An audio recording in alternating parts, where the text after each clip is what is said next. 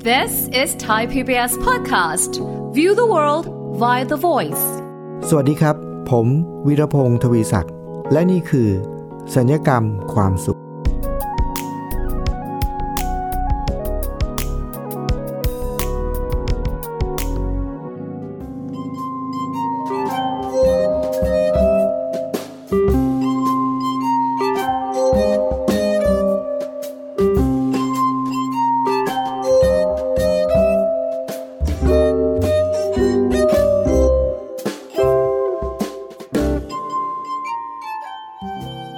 ผู้ฟังครับ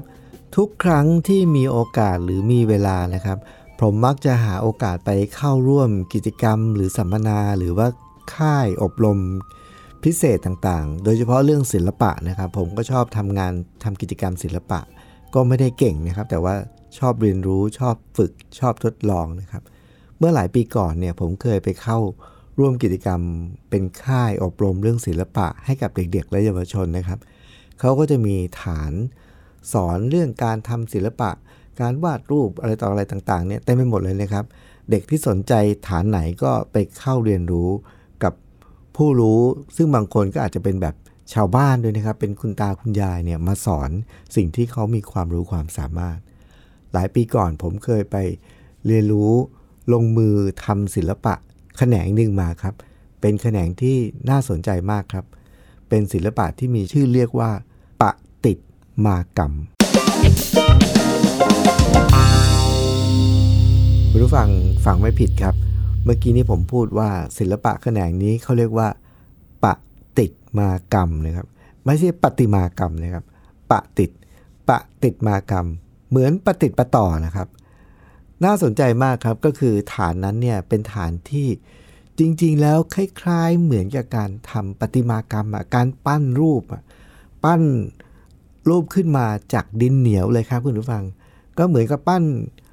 ตัวคนขึ้นมาหรือปั้นอะไรขึ้นมา โดยใช้ดินเหนียวแหละครับ เหมือนกับการปั้นงานปั้นนะครับ แต่ว่าคุณคุณตาคุณยายที่สอนในฐานนี้เนี่ยเขาเป็นภูมิปัญญาชาวบ้านนะครับ และเขาก็ฝึกมาจากประสบการณ์ของเขาเอง ก็เอาดินเหนียวมาแล้วก็มาขึ้นรูป แล้วก็ค่อยๆปั้นไปนะฮะค่อยๆตบค่อยๆ ปั้นไป แล้วก็อยู่บนแท่น ก็เขาจะมีเป็นแบบเป็นดินเหนียวก้อนเล็กๆอะใครอยากจะทดลองปั้นอะไรก็ปั้นเลย คุณตาคุณยายเขาก็จะปั้นให้ดูนะครับ ปั้นเป็นเป็นหม้อเป็นไหเป็นแจกันเป็นเป็นถ้วยเป็นอะไรต่ออะไรเนี่ยครับเป็นจานเล็ก ๆ เนี่ยเขาก็ค่อยๆสอนวิธีอ้าวเอามาอย่างนี้เอามาขึ้นรูปแบบนี้นะครับเรามาแท่นหมุนหมุนหมุนหมุนไปมันก็จะกลมๆนะฮะแล้วก็ค่อยๆ เอามือรูปเอาน้ำใส่ ก็เหมือนกับการปั้นดินเผาแหละครับคุณผู้ฟัง พอปั้นเสร็จพอใจเสร็จปุ๊บ หลังจากนั้นก็เอาไปวางเรียงกันไว้ แล้วเดี๋ยวพอตกค่ำเนี่ยเขาก็จะเอาทยอยเนี่ยเอาทั้งหมดเนี่ยไปใส่ในเตาเผาครับ พอเผาเสร็จพอมันแห้งปุ๊บมันก็จะกลายเป็นสีส้มๆนะครับ เหมือนกับกระถางต้นไม้ใช่ไหมครับ แล้วก็พรุ่งนี้เราก็มารับผลงานเรากลับไปได้ แล้วก็เขียนชื่อติดเอาไว้ อันนี้ก็คือการปั้นน่ะงานปั้นนะครับ แต่คำว่า ปะติดมากรรมเนี่ยมันมาจากไหนครับคุณผู้ฟัง คือนอกเหนือจากงานชิ้นเล็กๆ แล้วเนี่ยคุณตาคุณยายเนี่ยเขาก็จะมีงานชิ้นใหญ่อยู่ชิ้นหนึ่งอยู่กลางห้องที่เขาทำกิจกรรมที่สอนอยู่เนี่ยครับ ชิ้นใหญ่ชิ้นนี้เนี่ยเป็นอยู่บนฐานใหญ่ๆ แล้วก็เป็นดินเหนียวก้อนใหญ่ ๆ เลยครับ แล้วเขาก็คุณตาคุณยายเขากำลังปั้น เหมือนกับปั้นรูปขึ้นมารูปหนึ่งใหญ่ ๆ โดยเขาจะเชิญชวนทุกคนว่า พอปั้นงานชิ้นเล็กของเราเสร็จแล้วเนี่ยถ้ามีเวลาก็อยากให้ทุกคนเนี่ยมาร่วมมือกันในการสร้าง หรือว่าปั้นรูปปั้นอันเนี้ยใหญ่ๆเนี่ยด้วยกัน และเดี๋ยวตอนจบงานตอนท้ายเนี่ยเราก็จะได้รูปปั้น รูปหนึ่งเป็นคล้ายๆ เหมือนพระพุทธรูปอย่างเงี้ยนะฮะที่เป็นฝีมือของพวกเราทุกคนนะผมก็ไปยืนดูแล้วผมก็จดจดจ้องจ้องนะครับ อยากจะลอง อยากจะลองไปร่วมปั้นกับเขา แต่ก็ไม่กล้านะ เพราะว่ากลัวว่าเราจะทำของของเขาเสียนะกลัวว่าทำเสียแล้วเราก็เลยจดจดจ้องจ้องอยู่ ใจก็อยากลองแต่ก็กลัวนะครับ คุณยายเห็นดังนั้น คุณยายก็เลยบอกว่า มาลองเลย ไม่ต้องกลัว ไม่ต้องกลัวเสีย เพราะเนี่ยไม่ใช่ปฏิมากรรมนะ อันนี้เขาเรียกว่าปฏิดมากรรม ผมก็บอกมันมันเป็นยังไงเหรอครับ ก็นี่ไงเนี่ยเขาบอกว่า เราไม่ต้องกลัวมันเสีย เพราะเราเอาดินเหนียวมานะเขาขึ้นรูปเป็นพระพุทธรูปเกือบจะเสร็จแล้วนะครับ แล้วคุณยายเขาก็เอาดินเหนียวก้อนหนึ่งเล็กๆเนี่ย ปะติดเข้าไปเลยเนี่ยว่าปะติดมากรรมก็คือปะเข้าไป ด้านหนึ่งเลย ตรงบริเวณหนึ่งตรงไหนก็ได้เขาบอกเนี่ยหนูก็เอาดินก้อนหนึ่งปะเข้าไปเลยพอติดปุ๊บก็เอามือกดกดกดกดลงไปนะครับเขาเรียกว่าปะติดมากรรม เอาดินก้อนหนึ่งปะติดเข้าไป แล้วพอรู้สึกว่ามันอ้าวอยู่ดีๆ รูปที่เขาทำสวยๆเนี่ย มันก็มีดินเหนียวมาก้อนหนึ่งครับคุณผู้ฟัง ไปแปะออกมาเป็นนูนๆอยู่งั้นน่ะคุณยายก็บอกว่า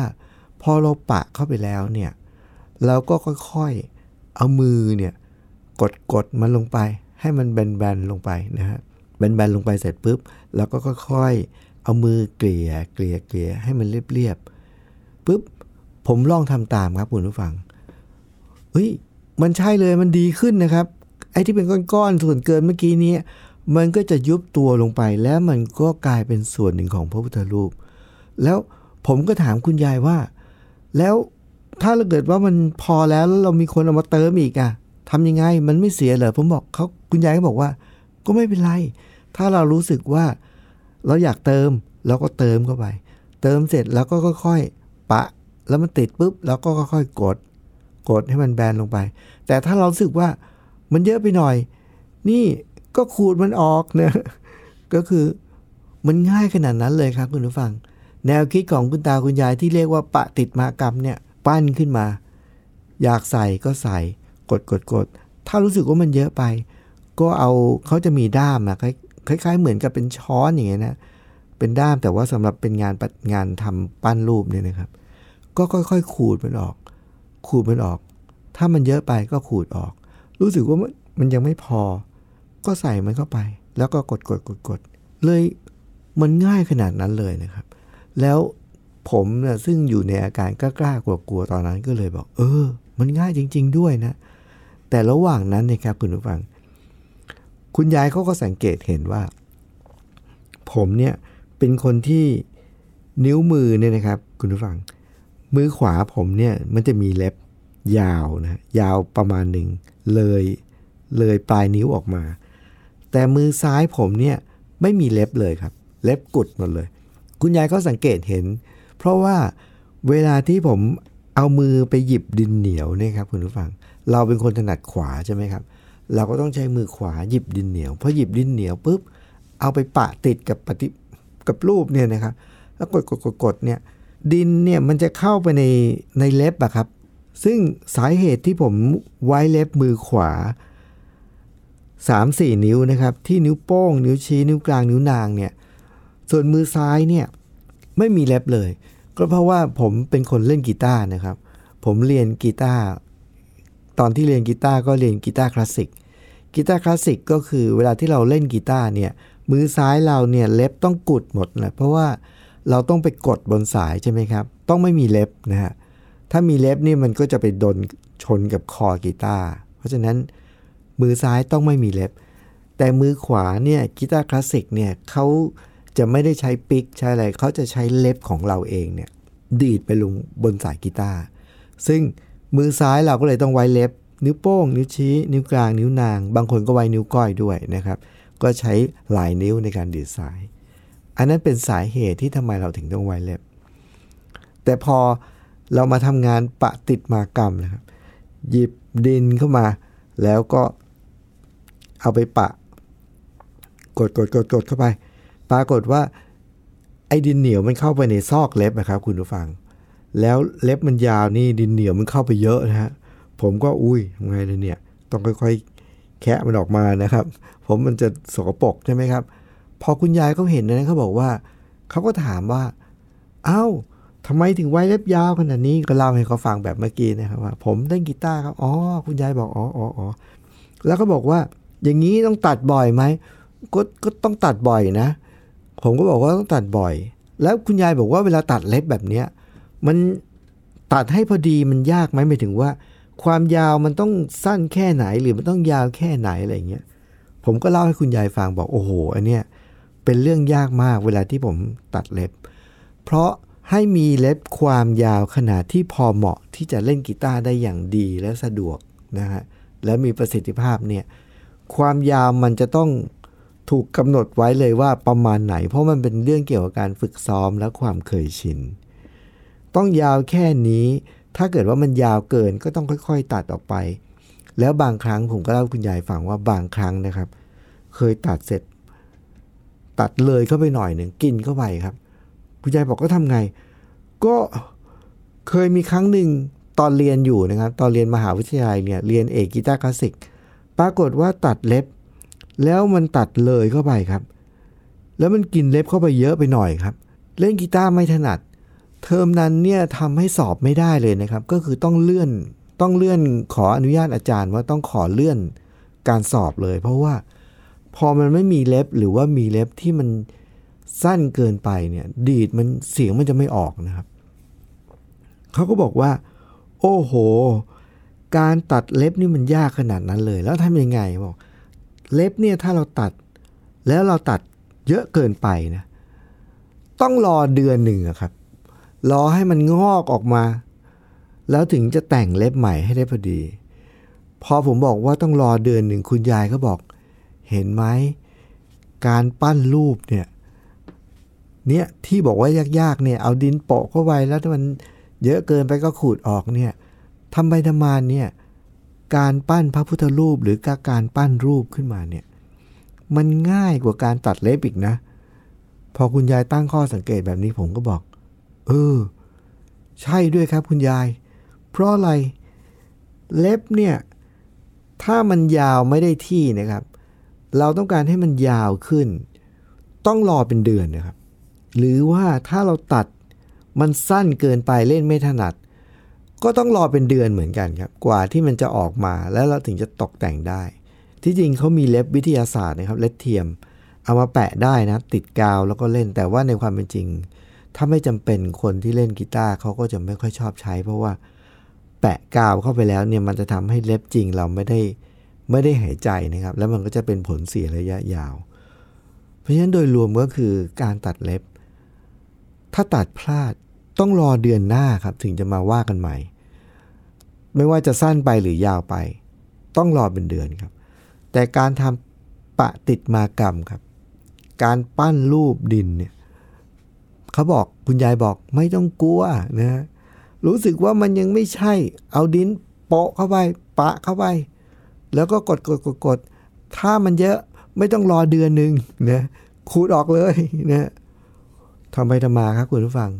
ครั้งนั้นทำให้ผมรู้เลยว่า การทำศิลปะแบบปะติดมากรรมเนี่ย มันน่าสนใจมาก มันง่ายมากแล้วไม่ต้องกังวลไม่ต้องกลัวว่า เราจะทำได้หรือทำไม่ได้ หรือเราจะทำพลาดหรือเราจะทำเสีย เพราะความเป็นจริงคือการการปั้นรูปด้วยดินเหนียว มันง่ายกว่าการตัดเล็บอีกนะเพราะว่าทำผิดทำพลาดขูดออกได้เลย น้อยไปเติมมากไปขูดออก ไม่ต้องรอเป็นเดือนเหมือนการตัดเล็บ เพราะฉะนั้นอันนี้ก็เป็นเรื่องที่ผมได้เรียนรู้มาจากการไปลงมือทำแล้วก็เรียนรู้การทำงานศิลปะชนิดหนึ่งก็คือ ที่เรียกว่า ติดมากรรม เดี๋ยวช่วงนี้เราพักสักครู่นะครับคุณฟัง แล้วเรามาพบกับปะติดมากรรมช่วงที่ 2 ครับ You say you are lost and you're in need of some advice. Hmm. I'll try to be honest, though it's easier to lie. And you can say that I'm crazy, that you're thinking I'm ready,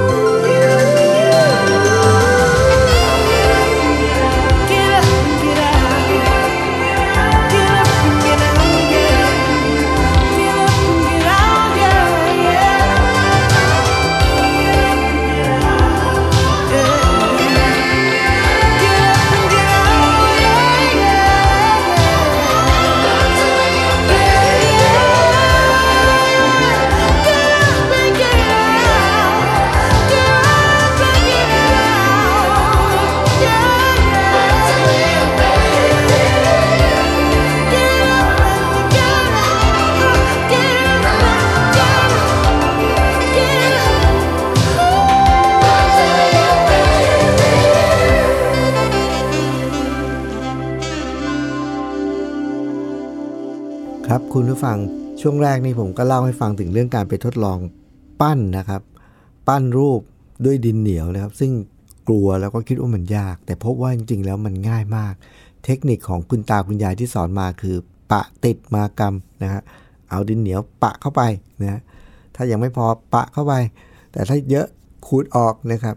แล้วพบความจริงอีกอย่างที่น่าตกใจก็คือ การตัดเล็บยากกว่าอีกนะครับ เพราะถ้าตัดเล็บเกิน ต้องรอเป็นเดือนนะครับ กว่าจะได้ตัดใหม่ เพราะฉะนั้นนี่ก็ทำให้พบว่าการทำงานศิลปะเป็นเรื่องไม่ยากแล้วก็ง่าย ๆ แต่หลังจากนั้นครับคุณผู้ฟัง เพราะผมพบว่าตัวเองเคยอยากจะลองปั้น แล้วไม่กล้า และบอกว่าตัวเองทำไม่เป็น แล้วก็กลัวมันจะพลาดกลัวมันจะเสีย แต่สิ่งที่ได้เรียนรู้จากคุณตาคุณยายเนี่ยทำให้รู้เลยว่าไม่ต้องกลัวนะพอเราก้าวข้ามความกลัวของเราไปแล้วนะครับคุณผู้ฟัง เราก็เริ่มสนุก หลังจากนั้นพอเราสนุกแล้วนะครับ ผมมีโอกาสเอาแนวความคิดของการปั้นรูปแบบปะติดมากรรมเนี่ยครับ ที่มีปรัชญาว่าไม่ต้องกลัวนะครับทำไปเลย ไม่ต้องกลัวเสียนะค่อยๆทำไปเรื่อย ไม่พอใจก็ปะเข้าไป หรือว่าเยอะไปก็ขูดออกเนี่ย เอาแนวความคิดแค่นี้ครับคุณผู้ฟัง แล้วไปซื้อดินเหนียวมาแล้วก็ไปทดลองทำกิจกรรม กับเด็กๆนะครับ กับน้องๆ พบว่า มันมีความน่ามหัศจรรย์กว่านั้นอีกครับสำหรับตัวผมเองเนี่ยการที่มีโอกาสได้สัมผัสกิจกรรมนี้ แล้วทำให้เราก้าวก้าวข้ามความกลัวของตัวเองเนี่ยว่างานนี้มันยาก มันทำเราทำไม่เป็นเรากลัวเสียเนี่ยพอเราก้าวข้ามเหล่านี้แล้ว เรารู้สึกว่ามันมันน่าอัศจรรย์มาก แล้วเราก็ทำได้หลังจากนั้นก็ลองปั้นอะไรเล่นๆไปเรื่อยเปื่อยเนี่ยนะครับ แต่ว่าพอผมมีโอกาส เอากิจกรรมนี้ไปประยุกต์ใช้ในในการทำกิจกรรมพัฒนาเด็กๆนะครับ พบว่ามันมีความน่ามหัศจรรย์เพิ่มขึ้น มากกว่าแค่ว่ามันง่ายนะครับ คือผมเอาดินเหนียวไปให้เด็กๆเนี่ยบางกลุ่มได้ทดลองครับ แล้วก็สอนตามแนวคิดคุณตาคุณยายเลย ลงมืออยากปั้นอะไร ปั้นเลยนะครับ ไม่ต้องกลัวนะฮะแล้วก็ถ้ารู้สึกว่ามันยังน้อย เติมปะติดเข้าไปนะฮะ ถ้ารู้สึกว่ามันเฮ้ยมันเยอะเกินไปขูดออกนะแค่นั้นแหละ แล้วก็ค่อยๆ เอามือตบๆ ค่อยๆ ตกแต่ง เดี๋ยวมันจะเข้ารูปไปเองนะครับเราก็สอนง่าย ๆ อย่างนี้ครับ แต่พบว่าประโยชน์ที่ได้ที่บอกว่าอัศจรรย์กว่านั้นก็คือ ผมพบว่าเด็กๆเนี่ยครับคุณผู้ฟัง เวลาที่เขาได้ปั้นอะไรแล้วเนี่ย ไม่ว่าเขาจะปั้นอะไรรูปอะไร ส่วนใหญ่เด็กๆ คุณฟังเชื่อไหมครับเขาชอบปั้นอะไร เด็กๆนะเป็นความฝันเลยเพราะรูปถึงปั้นขึ้นรูปเนี่ย เด็กจำนวนมากนะมักจะปั้นรูปไดโนเสาร์นะครับ แล้วก็ปั้นปั้นขึ้นมาเสร็จปุ๊บบางคนก็ปั้นเป็น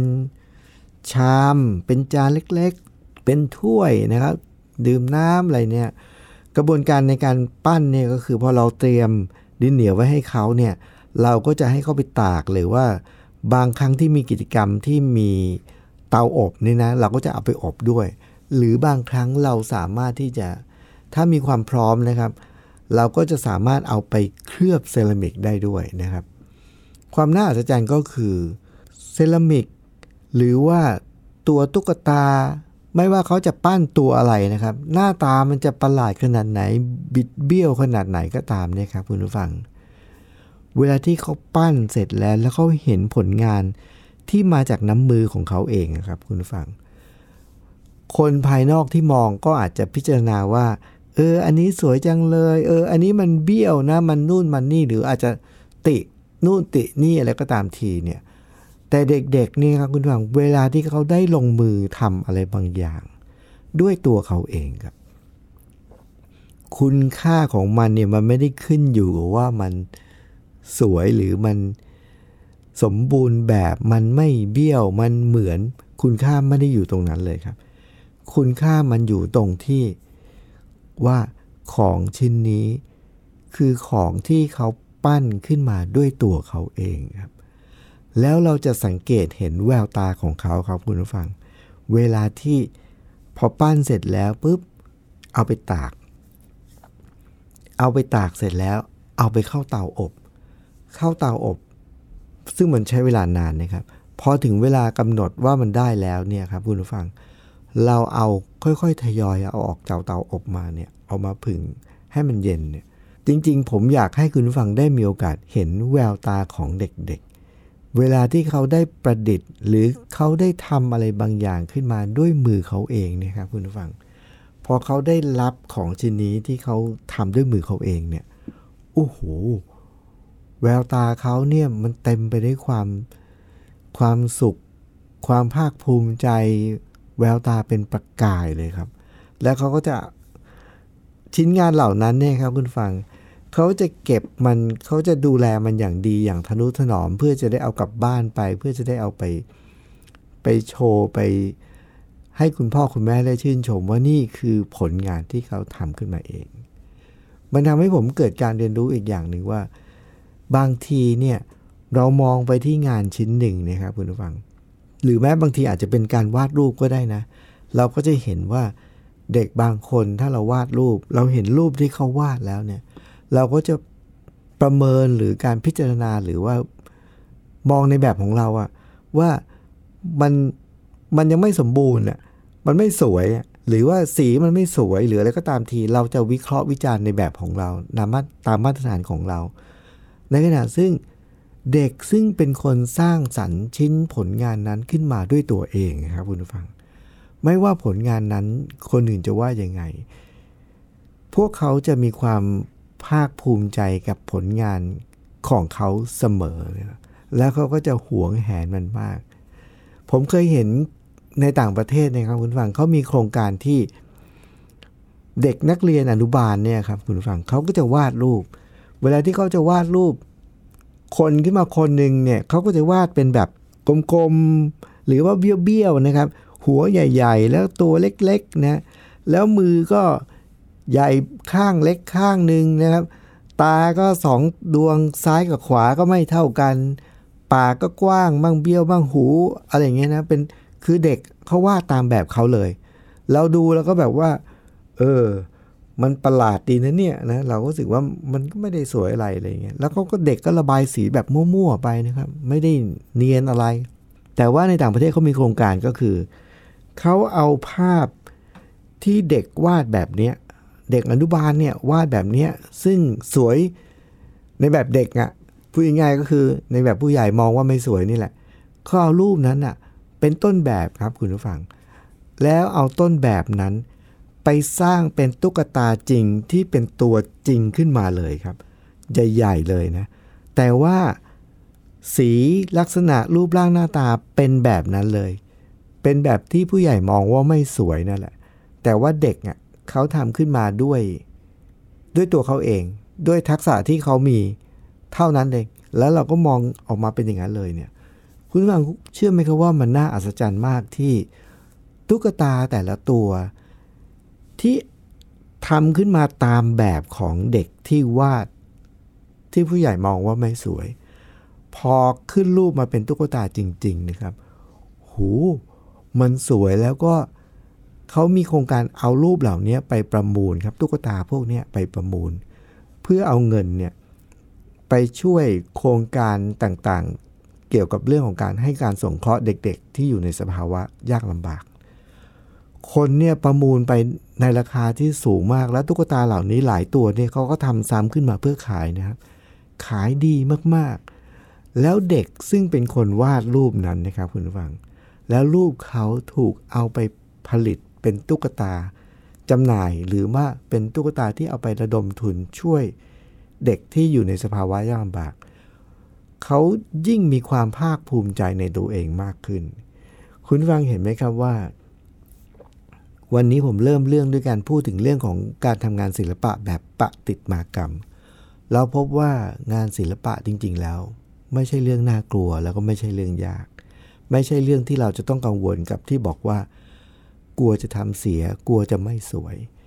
เราสามารถก้าวข้ามมันมาได้ง่าย ๆ เลย แล้วเมื่อเราก้าวข้ามตรงนั้นแล้ว เราก็จะพบคุณค่าที่แท้จริงที่แฝงอยู่ในนั้นอีก เพราะว่าคนที่สร้างสรรค์ชิ้นงานเหล่านั้นขึ้นมา จะมีความภาคภูมิใจในผลงานชิ้นนั้น และจะทำให้เขารู้สึกว่าภูมิใจในในตัวเอง และนั่นเป็นจุดเริ่มต้นของการที่เขาจะเติบโตขึ้นมาเป็นคนที่มีคุณภาพในอนาคตต่อไปนะครับ คุณผู้ฟังครับ รายการสัญญกรรมความสุข รายการที่มุ่งเน้นที่จะถ่ายทอด แง่คิดมุมมองต่างๆ ผ่านทางเรื่องเล่าหรือเหตุการณ์ต่างๆ ที่ผมได้พบได้เจอมา ให้กับคุณผู้ฟังทุกท่านนะครับ ต้องขอบพระคุณคุณผู้ฟังทุกท่านสำหรับการติดตามครับ วันนี้รายการสัญญกรรมความสุข ผมวิรพงศ์ทวีศักดิ์ต้องขอลาไปก่อนครับ สวัสดีครับ ติดตามรายการทางเว็บไซต์และแอปพลิเคชันของไทย PBS Podcast